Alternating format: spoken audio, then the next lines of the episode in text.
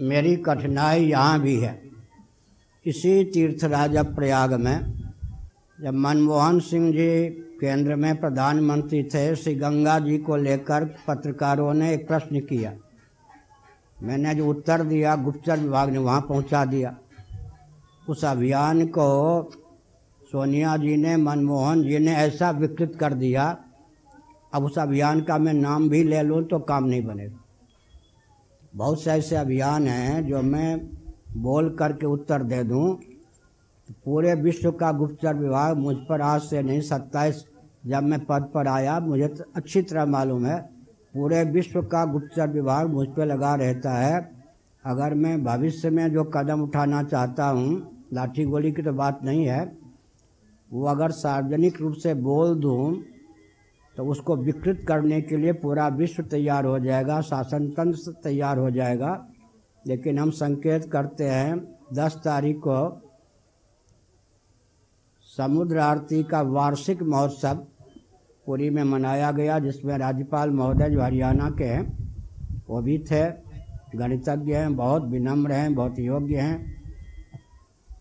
श्री जगन्नाथ मंदिर ट्रस्ट के चेयरमैन गजपति राजा जी भी थे और पूरे भारत के प्रतिनिधि भी थे। वहाँ मैंने उद्घोषित किया कि भारत, नेपाल, भूटान, हिंदू राष्ट्र में घोषित कर रहा हूँ। संयुक्त राष्ट्र संघ का दायित्व है। संयुक्त राष्ट्र संघ मेरे प्रति आस्था रखता है। विश्व बैंक भी मेरे प्रति आस्था रखता है। मुझे अच्छी तरह मालूम कि कम से कम ये तीन देश हिंदू राष्ट्र के रूप में उद्भाषित हों, अब उन पर मैं निर्भर नहीं हूँ, इसके लिए मैं अंतरंग प्रयास भी कर रहा हूँ। ये तीन देश, उसमें मुझे ये मालूम है कि भूटान बौद्धों का देश हो गया है और नेपाल में चार कम्युनिस्ट दल मिलकर के शासन कर रहे प्रधानमंत्री शर्मा भी हमको जानते हैं, लेकिन वो पक्के कम्युनिस्ट हैं, चीन से प्रेरित होते हैं, ये भी मुझे मालूम है।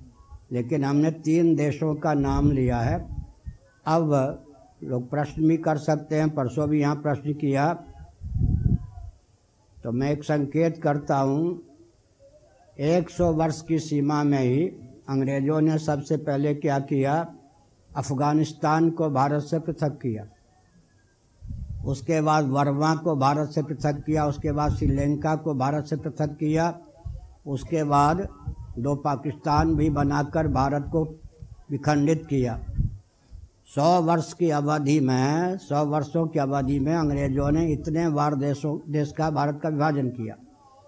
भारत के प्रधानमंत्रियों ने नौ बार देश का विभाजन किया है। हमारे यहाँ से एक पुस्तक प्रकाशित है, विकास विमर्श। उसमें हमने सन भी लिखा है, कब कब, किस किस प्रधानमंत्री ने भारत का विभाजन किया। अब तक स्वतंत्र भारत के नौ प्रधानमंत्रियों ने देश का विखंडन किया है। और विखंडन की गुप्त या प्रकट प्रक्रिया प्रतिदिन चल रही है। ये विभाजन की बात हुई। लेकिन मैंने सबसे पहले भारत, नेपाल, भूटान को लिया है और अगल बगल के क्षेत्र, जिन सब का मैंने नाम लिया, अंग्रेज़ों के द्वारा विभक्त, उन पर भी मेरी दृष्टि है और मानसरोवर तक मेरी दृष्टि है। मैंने संकेत किया परंतु कोई कह सकता है कि पाकिस्तान कल्पना कीजिए, बिना खून की नदी बहे, भारत और पाकिस्तान एक हो गया तो उनकी संख्या और इतनी हो जाएगी कि हिंदुओं को कच्चे चबा जाएँगे, ये भी कोई कह सकता है। लेकिन ये सब अनावश्यक, अतिरिक्त कोई विस्फोट ना हो और भारत की अखंडता का मार्ग प्रशस्त हो इसके लिए हमारे यहाँ अभियान है और पहला कदम हमने उठाया है वैचारिक धरातल पर सनातन वैदिक आर्य महर्षियों के द्वारा वेदादि शास्त्र सम्मत जो सिद्धांत उद्भाषित किए गए हैं, वे न केवल दार्शनिक, अपितु वैज्ञानिक और व्यावहारिक धरातल पर भी इस रॉकेट, कंप्यूटर, एटम, मोबाइल के युग में भी सर्वोत्कृष्ट हैं। इसमें मैं भगवत कृपा से सफल हो रहा हूँ। ये सब जो युवक हैं 204 देशों में 70 देशों में तो संदेश पहुँचा चुके हैं। और 20-25 भाषाओं में हमारे प्रवचन का नित्य अनुवाद करने वाले भी, जिनको हम नहीं जानते, वो हमको जानते हैं। वो सब लगे हैं। हम लोगों के पास धन नामक कोई चीज़ नहीं है, लेकिन साथ देने वाले बहुत धीर वीर युवक लोग ज़्यादा हैं। सत्रह साल की आयु से लेकर पैंतीस साल की आयु वाले ही पूरे विश्व में, अमेरिका तक में साथ देते हैं। अभी ये घटना घटी हिंदुज़म पत्रिका उसमें हमारे भावों को हमारी, हमें पता भी नहीं था, कई भाषाओं में अनुवाद किया। वो वहाँ से आकर के अपने उड़ीसा के प्रतिनिधि के माध्यम से मठ में आकर के उन्होंने दिव्य भाव भी व्यक्त किया। तो भारत की अखंडता का प्रारंभ कहाँ से करें? इसका उत्तर यह है कि वैचारिक धरातल पर सनातन वैदिक आर्य हिंदुओं का अस्तित्व आदर्श सुरक्षित रहे, ये देश के हित में है।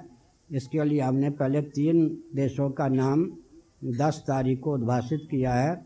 उसका तीन देशों का नाम है भारत, नेपाल, भूटान।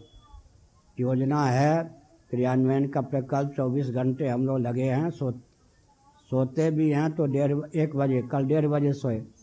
हमारे साथ वाले एक दो व्यक्ति फिर ढाई बजे सोए होंगे। तो जो आप कह रहे हैं, उसके लिए हम लोग दिन रात लगे हुए हैं और कठिन काम होने पर भी हमें नहीं लगता कि असंभव है।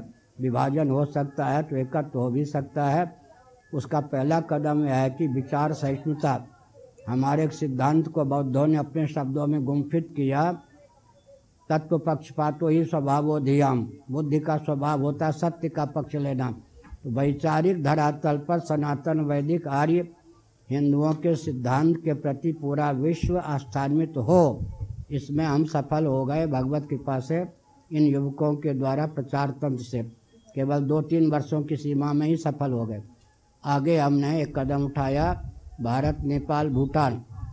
इसको हम बार बार बोलते रहेंगे। खंडन कहीं से नहीं आया है, अभी मूक श्रोता सब हैं। इसके बाद नेपाल से कुछ चुलबुलापन का भूटान से भी कोई प्रतिक्रिया आएगी।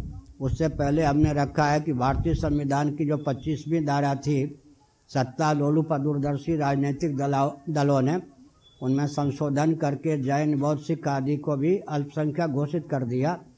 सबसे पहले जैन बौद्ध सिख इत्यादि भारतीय संविधान की मूल पच्चीसवीं धारा के अनुसार हिंदू उद्घोषित हो। तो विश्व स्तर पर हिंदू जनसंख्या की दृष्टि से दूसरे स्थान पर आ जाएँगे। भारत की अखंडता के लिए पहला कदम विचार सहिष्णुता, दूसरा कदम है कि जैन, बौद्ध, सिख इत्यादि जो पच्चीसवीं धारा के अनुसार, इसमें अंबेडकर जी के अनुयायी भी हमारा साथ दे सकते हैं। प्रति, अभी साथ नहीं दे रहे, लेकिन प्रतिक्रिया गलत नहीं कर रहे, क्योंकि इससे संविधान का खंडन तो नहीं होता अंबेडकर जी का या कि नहीं का पच्चीसवीं धारा पूर्वत क्रियान्वित हो, ये मेरा कहना है। तो इसका अर्थ यह हुआ कि सुनते सुनते कोई ना कोई राजनीतिक दल या राजनेता इस पर कदम उठाएगा और हम बोलते रहेंगे, वो राजनेताओं के द्वारा क्रियान्वित होगा ही। तो जब जैन, बौद्ध, सिख विश्व स्तर पर हमारे द्वारा हिंदू उद्घोषित हो जाएँगे तो जनसंख्या की दृष्टि से हम दूसरे स्थान पर आ जाएँगे। दूसरे स्थान पर आ जाएँगे तो बहुत कुछ अंश विश्व का है। वो सब हिंदू राष्ट्र होने के लिए तत्पर होगा। बहुत से हैं, थाईलैंड इत्यादि बहुत से देश हैं जहाँ पर हिंदुत्व के प्रति आस्थान्वित मंत्री इत्यादि हैं, ये सब भी मुझे मालूम है। तो दो दो कदम, तीन कदम हमने उठाया। पहला कदम है वैचारिक सहिष्णुता, उसमें लगभग पूर्ण सफल हो गए। दूसरा कदम है कि पच्चीसवीं धारा पूर्वत क्रियान्वित हो। वो हम बोल रहे हैं, तीसरा कदम उठाया है, पहले भारत, नेपाल, भूटान को लेकर एक प्रश्न और कौन लट पूछना चाहते